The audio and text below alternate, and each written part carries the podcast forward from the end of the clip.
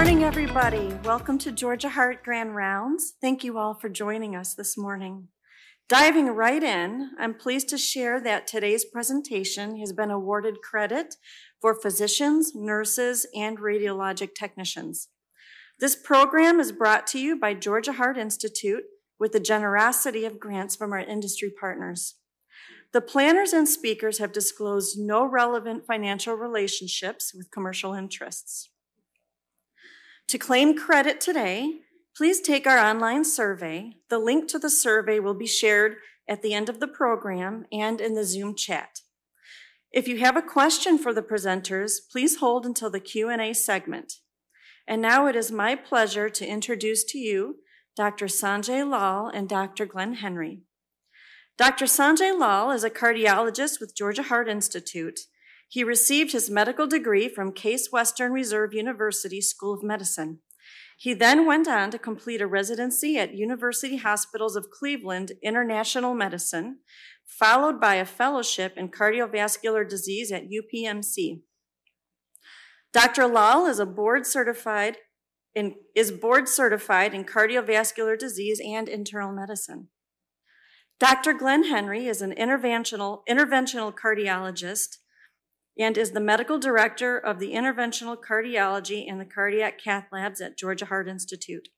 Before relocating to Gainesville, Dr. Henry practiced at Yale Medicine for nearly 30 years, where he also completed his residency and fellowships in cardiology and echocardiography. He's been doing procedures in the cath lab for over 25 years and has a special interest in complex coronary revascularization. His goal as a physician is to help patients feel better and live longer, and he does that by providing compassionate care and working with his patients to educate them on their health. Now, please join me in welcoming to the stage Dr. Lall.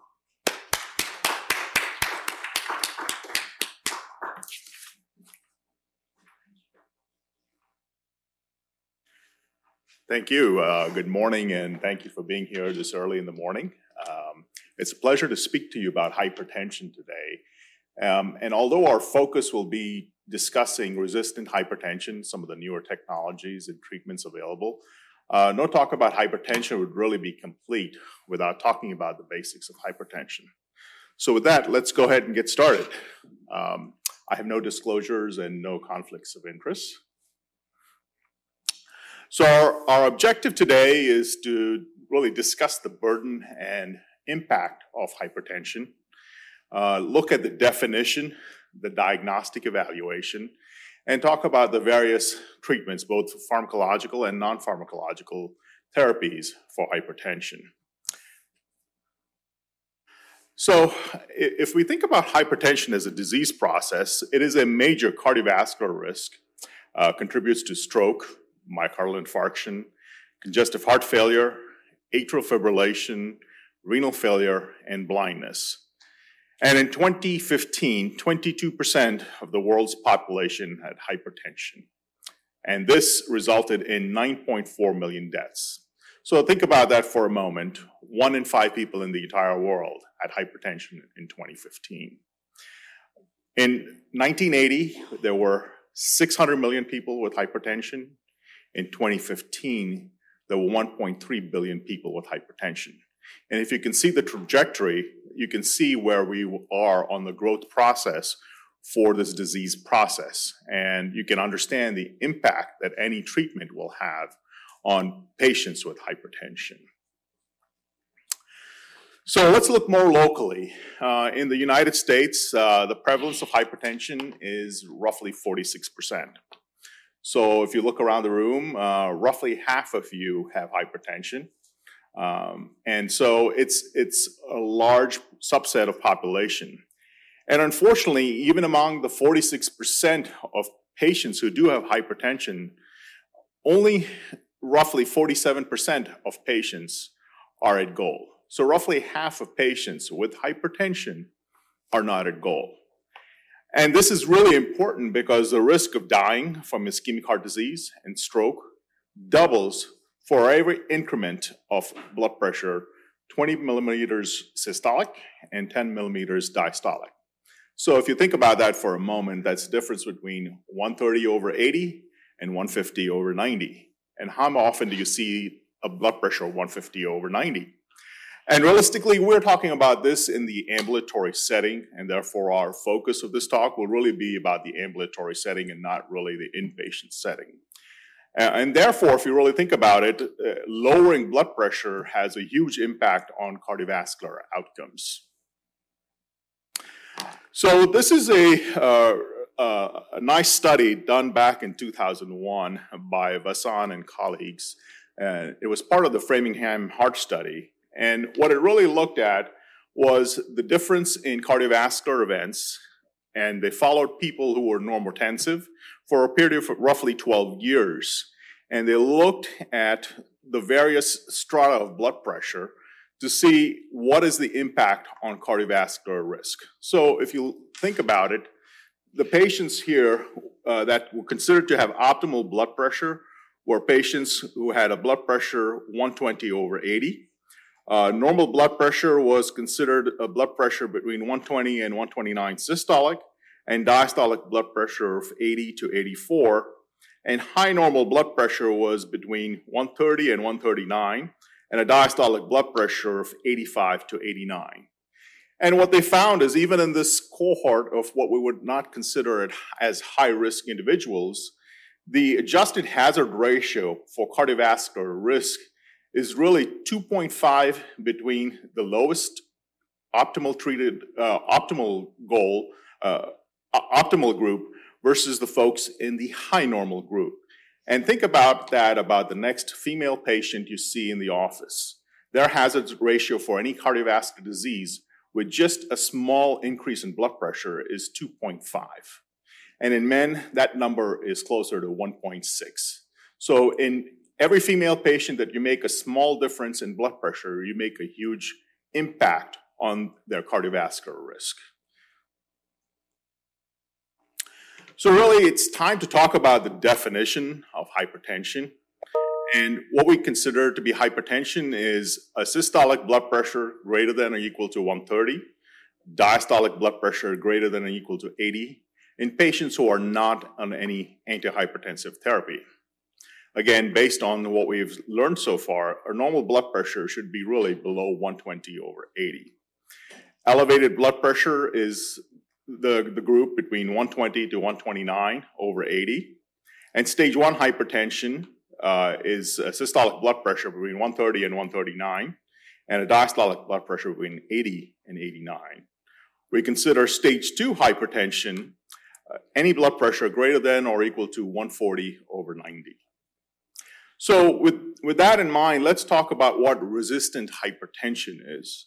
Uh, resistant hypertension is a systolic blood pressure greater than 130 and a diastolic blood pressure greater than 80 on three medications at maximum doses for at least one month. And the usual therapy in these patients usually involves a diuretic, a calcium channel blocker, and an ACE inhibitor or an angiotensin receptor blocker. White coat hypertension, I think, is something that we all are familiar with as clinicians, and uh, it's the patient that shows up in the office that says, Doc, my blood pressure was great at home. I'm just a little nervous about being here. And so that is something we encounter all the time. You really look for an ambulatory blood pressure reading below 130 over 80 to really establish that there is white coat hypertension and the fact that in the clinic your blood pressure is elevated. There's, however, an underappreciated entity called masked hypertension, where the blood pressure in the clinic is normal or low uh, or borderline abnormal, but the ambulatory blood pressure readings are elevated. So these are the patients who go home and say, Doc, my blood pressure at home is high. And fortunately, the prevalence of this disease process is low. It accounts for roughly about 6% of patients that you see in your clinic that have normal blood pressure readings. But if you look at the absolute number, it um, amounts to about 15 to 18 million patients. So that is still a large number, and these folks are at higher risk and really should be treated as folks in higher risk and should be treated for hypertension. So, it, we, how do we establish the diagnosis of hypertension? We really should be getting at least two separate readings performed at least one week apart with a mean blood pressure greater than or equal to 130 over 80. Um, and there are certain caveats to this. Um, the patient must abstain from exercise, tobacco, and caffeine for at least 30 minutes. And so the guy that shows up to your office with his big jug of coffee in hand, getting his blood pressure checked, maybe we should try to check their blood pressures in an ambulatory setting as well. Um, they should sit quietly for greater than 10 minutes. Um, the arm should be exposed, free of constricted clothing. And we should really be using an appropriately sized cuff. Uh, and here's the harder part uh, no talking. So the body has to be in sort of a resting state. So when we look at uh, patients with hypertension uh, and we're looking at potential explanations for hypertension, we really should look at clues that clue us in into other or secondary causes of hypertension. So patients who have resistant hypertension that are uncontrolled on three drugs, um, somebody who on screening laboratory data has an elevated serum creatinine, you think about renal disease. Uh, the patient with hypokalemia, particularly if they're on an ACE on an ARB, you'd start thinking about primary aldosteronism. Uh, folks that have, you know, uh, fatigue, early morning sleepiness, overweight, you think about sleep apnea. Uh, patients who have labile blood pressures, headaches, palpitations, sweating, you think about pheochromocytoma. And patients who have rapid weight gain, have proximal muscle weakness, striae, and characteristic facial uh, features, you think about Cushing's disease. Um, thyroid disease can be picked up on routine laboratory data. In a young patient, uh, you think about coarctation of the aorta. And a, a, rare entity where you see hypercalcemia can point to primary hyperparathyroidism. So, what are some of the things that we should consider when we do a diagnostic evaluation of a patient with hypertension? Um, so, some basic labs, including a CBC, a CMP, TSH. And you really want to try and gear your secondary evaluation based on certain clues that you've picked up during your initial evaluation. So if you're concerned about primary aldosteronism based on the potassium values that you've picked up, you might want to consider doing a plasma renin activity and a plasma aldosterone concentration. And if that's positive, you might want to consider doing an adrenal CT. Uh, one underappreciated entity, sometimes in young women, is fibromuscular dysplasia. Uh, you can suspect that with an abdominal bruit, and workup can include renal duplex, an MRA, or a CTA of the renal artery. Um, in the patient who you suspect of having sleep apnea, a sleep study would be beneficial, and treatment of sleep apnea would be uh, entirely helpful towards the treatment of hypertension. Uh, and in patients with uh, a pheochromocytoma, uh, you want to think about a 24-hour urine for metanephrine, plasma metanephrines, and CT and MRA, depending on what the workup from a metabolic standpoint reveals. Uh, for patients that you suspect of having Cushing's, you might want to consider doing an overnight dexamethasone suppression test. When we look at the patient, we really should look at the entire patient, which means you have to look at their social history, their medications, and really think if are there any extraneous factors that may be contributing to elevated blood pressures.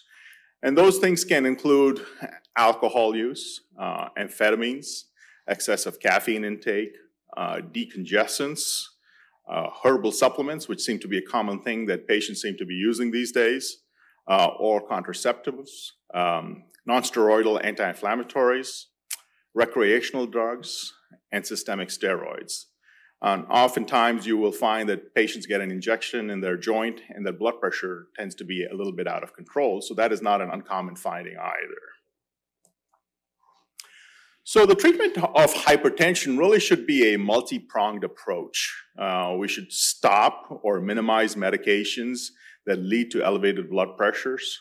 It should involve diet and lifestyle counseling, and then medications as and when needed. Um, and when we talk about medications, there are primary medicines, and then there are secondary medicines. And the secondary medicines will really be dictated by the characteristics of the patients and their underlying diseases and illnesses. Uh, let's talk a little bit about non-pharmacological interventions. Um, weight loss. So a one millimeter blood pressure reduction for every kilogram reduction in body weight. So roughly 2.2 pounds. And the average impact is expected to be about five millimeters of mercury. And think, uh, one thing that I found very interesting and surprising is the DASH diet. Uh, you can have a pretty significant impact on blood pressure control with following a DASH diet that's rich in fruits and vegetables, whole grains, and low-fat dairy products. Uh, reduction in sodium certainly has a impact uh, up to about five millimeters of mercury.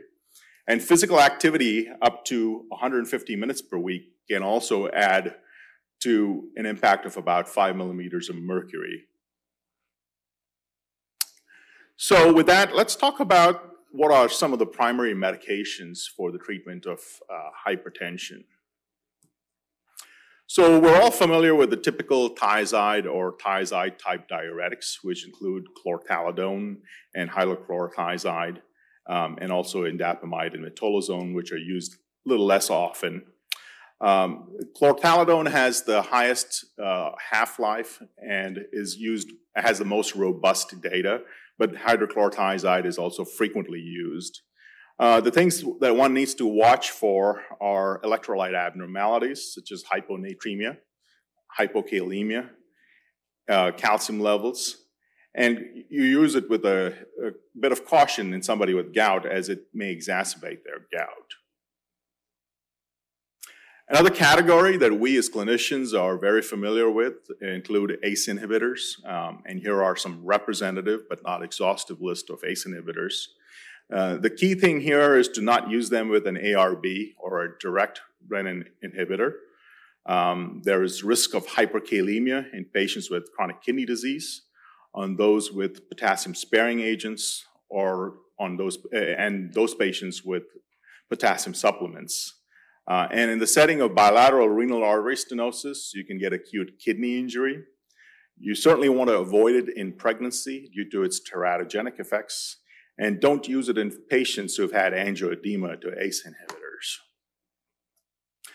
Um, ARBs are sort of the corollary to ACE inhibitors, um, and here are another representative subset of medications that's not an exhaustive list. Uh, you don't want to use these in combination with ACE inhibitors or direct renin inhibitors. Again, you have to be uh, considerate about the risk of hyperkalemia um, and in the setting of severe bilateral renal artery stenosis, you may also encounter acute renal failure.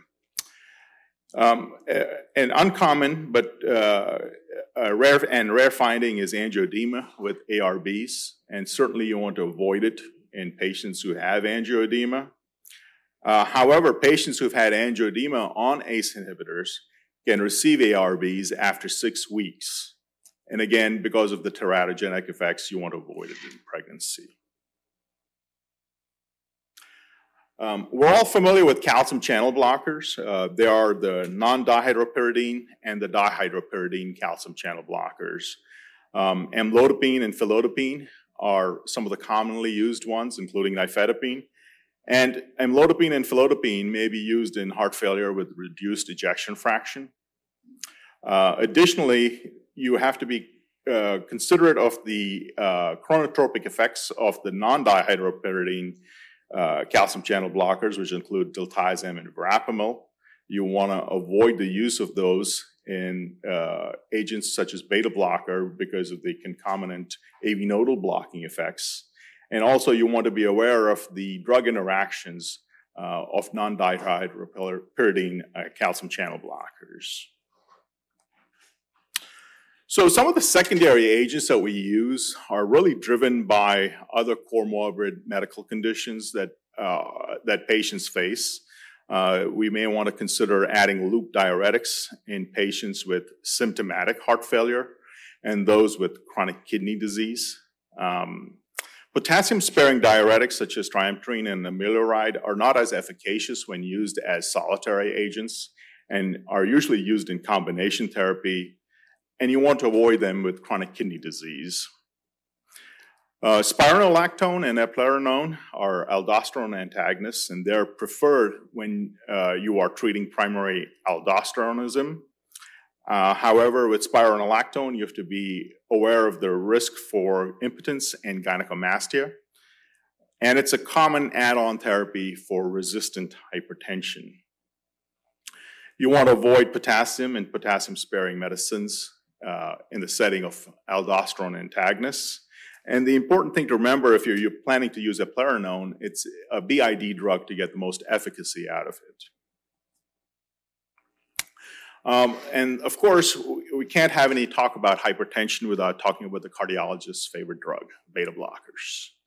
So beta blockers come in various uh, types. Uh, there are cardioselective beta blockers, uh, and uh, those include the agents listed here.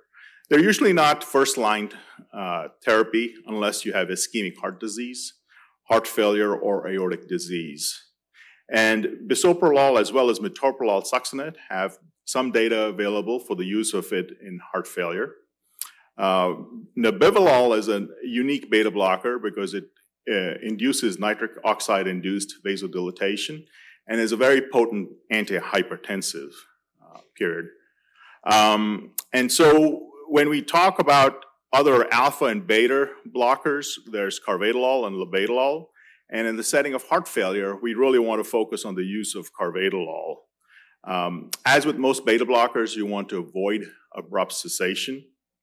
Um, another class of medications is the direct renin inhibitors, which have fallen primarily out of favor just because we prefer ACE inhibitors and angiotensin receptor blockers and the risk of hyperkalemia uh, that can be associated with the use of direct renin inhibitors. But however, if you do choose to use them, uh, you have to be aware of some, some of the same renal precautions and you want to avoid them in pregnancy. Um, other secondary agents include the alpha blockers, uh, which are second line and can be used in patients with uh, uh, prostatic diseases. And uh, we usually reserve Centra alpha 1 uh, agonists as usually last line because of their CNS effects, as medications such as clonidine and methyldopa. And realistically, when you use clonidine, you have to be really cautious about the risk for rebound hypertension with abrupt cessation. Uh, vasodilators such as hydralazine and minoxidil uh, are associated with some sodium and fluid retention and cause reflex tachycardia. So oftentimes you may use it in combination with diuretics. Uh, and things to be uh, aware of is in hydralazine, uh, you can get a drug-induced lupus-like syndrome. And minoxidil, which we tend to use a little less often, is associated with pericardial effusion and hirsutism. So realistically, when we treat hypertension, we should really use a multifaceted, stepwise approach all patients should really get diet and lifestyle counseling. As you've already seen, the impact of this can be significant. Uh, the usual step is to start with combination therapy, where because the data suggests that small doses of combination therapy are far more efficacious than using higher doses of monotherapy. So usually we tend to start with either an ACE inhibitor or ARB in combination with a dihydropyridine calcium channel blocker. And in some patients, you may want to opt for initiating a diuretic in addition to a calcium channel blocker because in certain populations that may be more efficacious. Um, and by the time you've come to the step of adding one of the uh, either spironolactone or eplerenone, you're already on three agents and you're dealing with a case of resistant hypertension. You really should be thinking about what other potential explanations there are pursuing an appropriate workup for it as well. Um, and as we talked about, beta blockers are not first line agents. Um, you can add clonidine and direct vasodilators such as hydralazine, minoxidil, and doxazosin. So this really brings us to what are we doing here at Georgia Heart Institute? We have formed and developed a hypertension center of excellence. And our focus is really on resistant hypertension, uh, where we want to take folks that are difficult to treat and offer them sort of a multifaceted approach where we collaborate with exercise physiologists, dietitian to provide them counseling. We make sure they're on the right medicines we try to avoid medicines that can be contributing to it or lifestyle things that can be contributing to hypertension. And we use the combination of both non pharmacological and pharmacological intervention to hopefully improve patients' blood pressures. Um, our goal is n- not to take over your patient or take over anybody's patient, but it's to co manage the patient with you. So we want to be serving as a resource in the ambulatory setting for management of hypertension. And there are some newer and more novel therapies that Dr. Henry is going to touch on that can be, uh, that will, we are able to provide through the George Heart Institute Center of Excellence. And hopefully, by doing this combination team based approach, we can improve outcomes, decrease the burden of cardiovascular and organ disease. And you, as you saw, even a small impact on blood pressure can have a huge outcome on uh, a huge impact on outcomes. And look out for an epic, epic referral uh, for resistant hypertension clinic. It should be coming short, shortly. Um, should be available, I'm told, by December 1st. With that, I'm going to turn it over to Dr. Henry to talk about some of the newer concepts in treatment and management of hypertension. Thank you for your attention.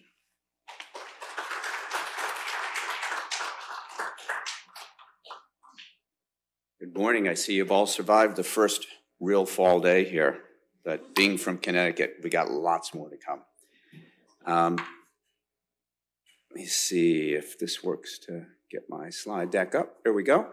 So, as Sanjay said, we're going to talk a little bit about some newer treatments for hypertension. And I, I think, you know, to, to think about the daunting amount of hypertension that's out there you know, the old adage when you look to your left and you look to your right, well, you just only need to look to one side to figure out who's hypertensive. You don't even need to look to both sides because about 50% of all Americans are hypertensive in their adult years. So it's a very, very prevalent disease. It's the number one risk factor for premature morbidity or mortality in the US and worldwide. So I have no disclosures. Uh, some learning objectives. There's some questions for CME. So where are we now? We talked a little bit about the numbers. You know, about 54 million people, that's million, are treated for hypertension. Um, and a small portion of those are actually controlled, but only about half of all people have blood pressure control. Now you remember that the guidelines have changed. It used to be 140 over 90 was the goal. It's now 130 over 80. And with that, we've taken another 20 or 25% out of the control range. So if you really want to get 130 over 80, we're doing less than 50% of our job. There are significant risks from hypertension, and we've talked about these before heart failure, stroke, coronary disease, kidney disease, blindness, and the list goes on. We can make significant reductions with that 20 over 10 drop, but even 10 points or five points, every little bit makes a difference because this is such a prevalent disease state that small changes, when you multiply that by millions of people, have huge impacts. So I'm going to talk a little bit today about the newer treatments for hypertension and things that are going to be coming to the bedside over the next decade. And I'm going to group those into pharmacologic, which are drugs, uh, implantable or surgical procedures. So pharmacologic, there's some new exciting aldosterone synthesis inhibitors coming out, lorundrostat and baxdrostat. Um, and these actually block the synthesis of aldosterone rather than a receptor blocker. Um, probably one of the most interesting ones is uh, zilebesiran, which is like inclisiran. Um, it's a twice yearly injectable small interfering RNA uh, which blocks the synthesis of angiotensinogen, which all you know is in that RAAS cascade. Uh, so that's extremely promising. And then there's also poly pills and triple pills, and we'll see about triple pills in some of the upcoming studies. But the most combination, uh, most common combination is one of amlodipine, chlorthalidone, and telmisartan, which is an ARB. So talking a little bit about implantable. So for any of you who have done carotid stenting, you know that the minute you dilate or implant a stent in the carotid, frequently there's a profound drop in blood pressure. And that's the baroreflex activation. And so there's some surgical implants uh, with pacemaker-like electrodes. Um, the first was the Rheos uh, device, and then there was some complications with implant, but their Barostim Neo um, has some significant improvements. Henry, I don't know if you can put me on presenter view rather than this view, that would be great. Um, some significant improvements in drops blood pressure to over that 20 over 10 range. Way back before I was born, 20s, 30s, and 40s, they did sympathectomies, um, which were major operations, and the cure was often worse than the disease. But this was the era of hypertension treated with phenobarbital. Um, there's some fascinating historical accounts of FDR and other people in prominent positions being treated with sedatives for hypertension. Um, but what we've learned is that a lot of that sympathetic traffic comes from the renal artery nerves or the perirenal artery nerves. And there's many ways to get to these nerves. So they've used radio frequency energy uh, to ablate those, and that's uh, the spiral catheter right now by Medtronic. There's an ultrasound catheter by Recor, and those are the Paradise trials. There's even people who have a small injection technique uh, called the Peregrine symptom system, where they inject denatured alcohol outside the renal artery to injure the nerves. Um, they've tried brachytherapy with beta radiation, and there's even MRI, um, magnetic resonance uh, heating an injury. So this was the, the first uh, real long paper, because every talk needs a New England Journal paper to show. Um, but I want to point out that on this paragraph, right over here, they're talking about bilateral serial transdiaphragmatic surgeries. I think I would rather take a medication. Um, so that's some pretty serious stuff. So we've come a long way now being more specific and targeted uh, to renal denervation. So the nerves around the renal arteries are afferent and efferent, uh, going away and towards, and they're largely all sympathetic. They go to the periaortic uh, and celiac plexus, and they stimulate all of those things in the kidneys that raise blood pressure. They activate the renin-angiotensin-aldosterone system, they decrease sodium excretion, and they decrease renal blood flow, which then feeds back and does all of the above again. So this is just a little diaphragm, a diagram, not the diaphragm, of the nerves here. And these white are the nerves around the renal artery. So you can see if we put a catheter in the renal artery, we've got a lot of ablation to do to all of these. And you have some accessory arteries with some nerves and another accessory artery with some nerves. So there's a lot of work we need to do sometimes kidneys have two main arteries. Um, and then this is what we're talking about. This is an angiogram through this section here. So, simplified, you want to inhibit renal vasoconstriction, decrease renin, decrease sodium retention, and then on the feedback, you want to decrease your central sympathetic tone. So, what are the goals of all this? Well, you want to decrease systolic blood pressure and diastolic blood pressure. But interestingly, systolic blood pressure has a little bit greater prognostic effect. And how do you measure the blood pressure? You can measure it at home, you can measure it in the office, you can measure it in CVS and Walgreens and Kmart and Wal- Walmart. But it turns out the best predictors are the 24 hour ambulatory blood pressure measurements and also nighttime blood pressure measurements. So typically when you sleep, your blood pressures dip or they drop. And those non-dippers, as they're referred to in the literature, are people who have the highest risk. And we also need to remember that as you age, um, there is a little bit of a J curve. So if you are over 80 and you have cardiovascular disease, dropping blood pressures too low can actually be disadvantageous. Um, so we need to take that into account. But the goal is to feel better and live longer.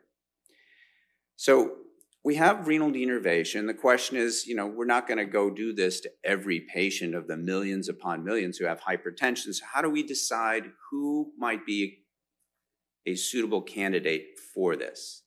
So as Sanjay mentioned, resistant hypertension is about 10% of all hypertension.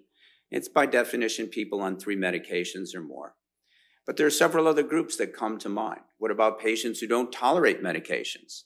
What about patients who have very high cardiac risk? Number of other risk factors outside of hypertension. And it's not just the number of risk factors, it's the severity of risk factors and also the duration of exposure. So if you have someone in their 30s with the same amount of risk factors as someone in their 80s, the 30 year old is going to have a much likelier higher event rate over the ensuing years and lifetime.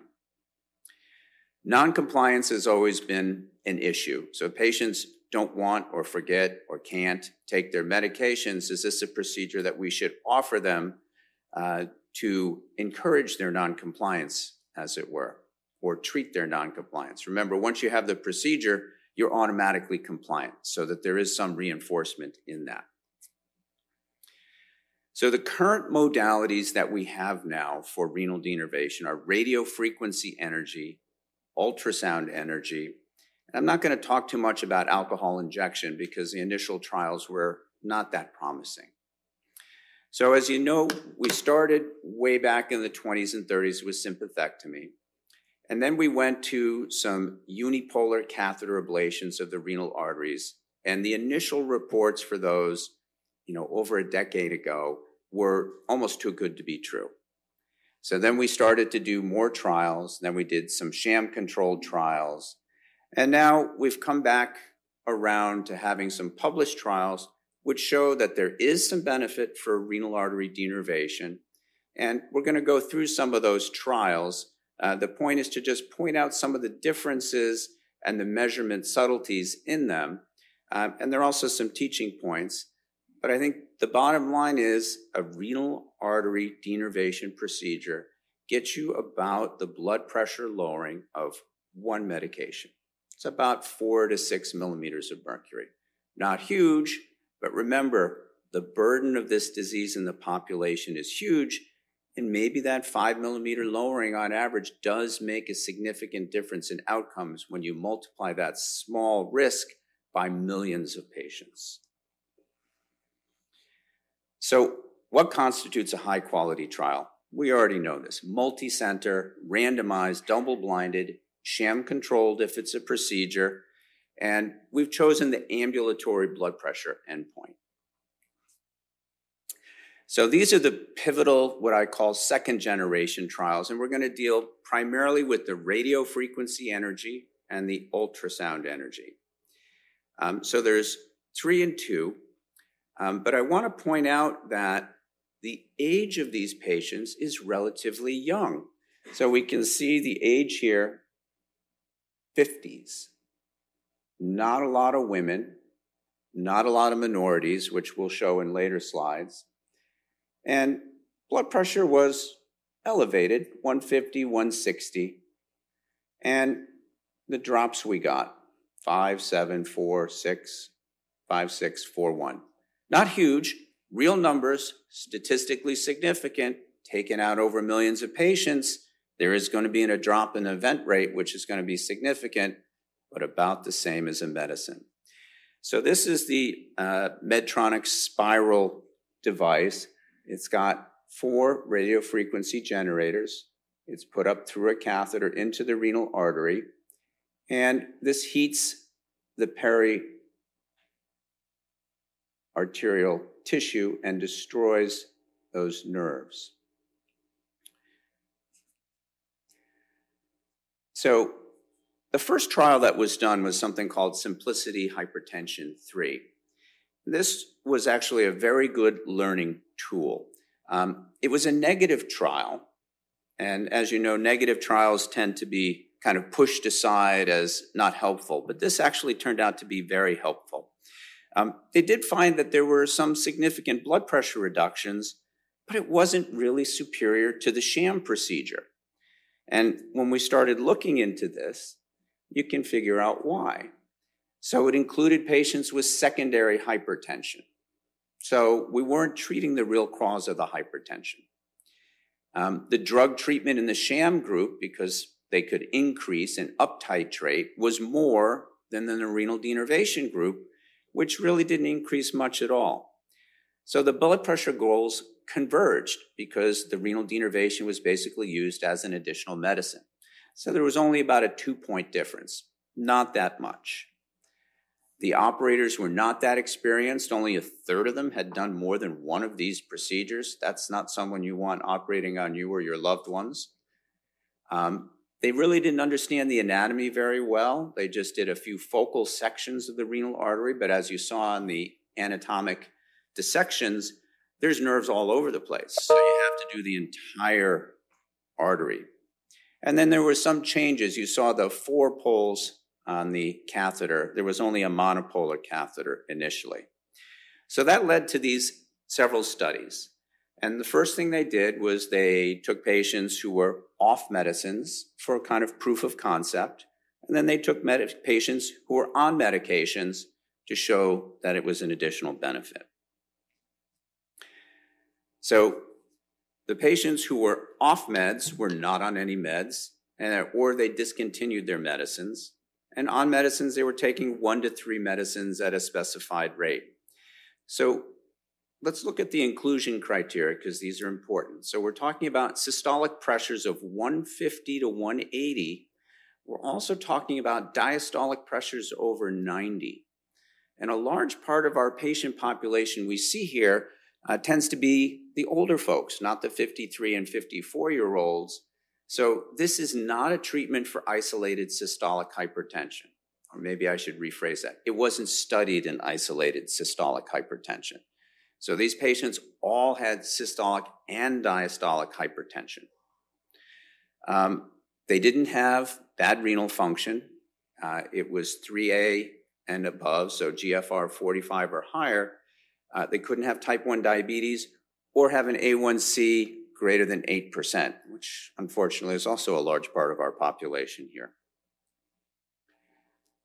But you can see here that on the off medication, this was compared to baseline, not compared to sham.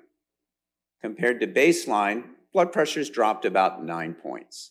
But remember, there's regression to the mean. So when you have sham or placebo treated patients, they also drop three to four points. So what we can see here is on the 24 hour, there was only a 1.9 millimeter difference on the 24 ambulatory blood pressure monitor. The office was a little bit different. It was 4.9. What is that again? Five millimeters per medicine, roughly. So it's about one medication. And you can see here that the medication burden for the renal denervation patients was about 2.9 and stayed about the same. And the sham went up about a half a tablet. This is a very interesting graph. So, what this is, is the 24 hour ambulatory blood pressure graph. And the dark line above is where patients started, and the light blue line below is where they were in three years. And the interesting thing is, you can see the sham also had kind of regression to the mean or more normal, but there was a significant drop 24 hours of the day with renal denervation. So it affected everything. It was a permanent, it was a treatment. And if you compare it to the sham, there was a difference. Not huge, but a difference. And if we translate that into treatment time, and then we look at what's called time in therapeutic range. So over the 24 hours, how often was your blood pressure at goal? You have to be careful when you read goals of these studies. Some is 130 over 80, some is 135 over 85, some are 140 over 90. So when you're reading the literature, look at what actually the goals were for the blood pressure. But clearly, the more time you spend in a safe range of blood pressure, the less your risks are. And I just really want to point out this green bar 50%. So if we can get 50% of the time at less than 130 over 80, we can dramatically reduce risk. It was safe. There were not a lot of problems. The things that you worry about, procedural complications, most likely related to access issues. Other things didn't seem to matter. People worry about renal artery stenosis. It was about the same as the background rate of renal artery stenosis in similar patient groups. So it did not seem to be an issue. It seemed to be durable. Blood pressures from six months to one year to two year to three year stayed low. Now, some of this is medication titration, but we're doing better. It was part of a system of care that improved blood pressure control.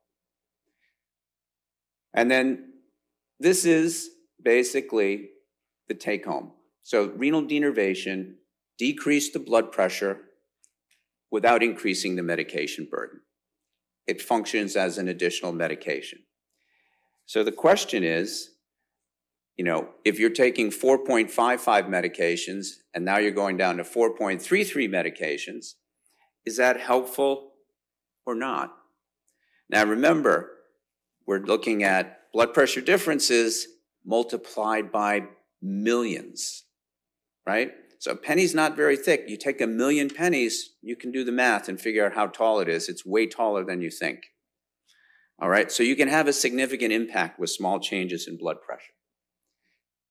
The second device is an ultrasound device. So this is a catheter, very similar, goes into the renal artery, and instead of using radio frequency energy to heat the periarterial tissue, it uses ultrasound energy. Um, and this is kind of this little ring of energy that's delivered by an ultrasound.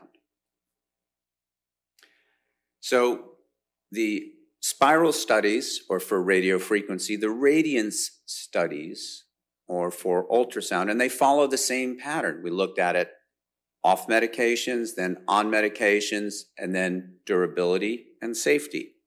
So we'll go through some of those things here. So Radiance Solo was only with ultrasound denervation. And they got, lo and behold, pretty similar six points of blood pressure difference. in these patients who were not taking any medications, 18 of 74, 24 patients, or 24% of patients, met their goals for blood pressure control. Not as good as a medical regimen, which in the US averages only 53% control rate, but certainly better than not taking any medications. And you saw these curves before. Um, the sham procedure here didn't have that much difference. And the renal denervation procedure actually had this little dip. These kind of overlapped a little bit in the dipping phase, which who knows, may suggest that renal artery sympathetic traffic is not important in your nocturnal dipping. Um, but this is the durability. So we see baseline, and then we see six months and 12 months. So it's a durable result. So they remember to take their medicines every day for 12 months for their five to six millimeter drop. Um, this was a medication arm, similar, replicating similar to prior studies, and it was compared to that triple pill we t- talked about earlier amlodipine, chlorthalidone, telmisartan. And what they found is, again, difference, four and a half. So maybe it doesn't really matter how we denervate the renal arteries, but as long as we can do it effectively and efficiently, we can get about one medication drop. And again, similar curves. We got a little bit better control. Remember, this is on a background of triple therapy, so now we're up to 38% control. Still not as good as the average US population, but remember, this is a unique patient set. So then we did a washout of antihypertensives for Radiance 2. And again, I want you to note 135 over 85 to 170 over 105. So a little bit different numbers, but larger spread. And again, this time we got an average drop of 7.9, which is a little bit more than we've been seeing. Uh, but again, the sham, remember, we've had drops between one and five. So uh, there's a question of, you know, if your sham control is different in all these groups, you would expect a similar drop many times. So again, you have to just read these studies carefully. Again, 24 hour doesn't seem to matter. All phases of the day and night, there's a drop. And then this is the summary of the three radiance trials. And again, six, six, five. So again, same kinds of numbers. Very low adverse events and durable. Now, I should point out these numbers look big, but this is with the addition and up titration of medications in addition. Okay? So it is additive to medications. So the question is, where are we now? So we have a new tool. The new tool seems to work. It seems to be effective, but then what do we do with it? The question is remember, we're looking at an average of patients. So we need to figure out who responds and who doesn't respond. So is that patients with higher blood pressure? Is it patients with higher heart rate as an indicator of sympathetic tone? How about patients that don't dip nocturnally? We already mentioned earlier that's a very high risk group. Maybe those patients respond the best. And how do we know when we've denervated the renal arteries? Um, there's been some studies looking at pacing of those nerve ganglions to see if we can measure output of sympathetic traffic. It seems permanent. We've seen studies to three years. There's no reinnervation yet, but we do know with transplanted kidneys, sometimes there's some reinnervation. So maybe we still need to keep following these folks, and they are. And the important thing about this is the most common reason for failure in blood pressure is really noncompliance. So this has guaranteed compliance. So there's some downsides. There's the procedural risks, which are small, but they are not zero. We talked about renal artery stenosis, not an issue. There doesn't seem to be any change in kidney function, which is important.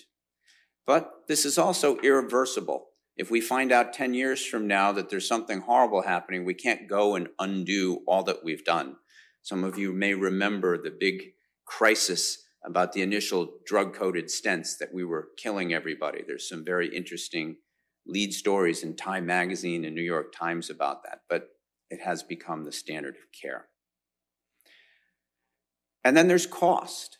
So I did some simple math because that's the only math I know. So if we have someone who's 50 years old, they take three generic medications, that's $5 each for a month, $15 a month, $180 a year. For 30 years, $5,400, not counting for inflation and other issues.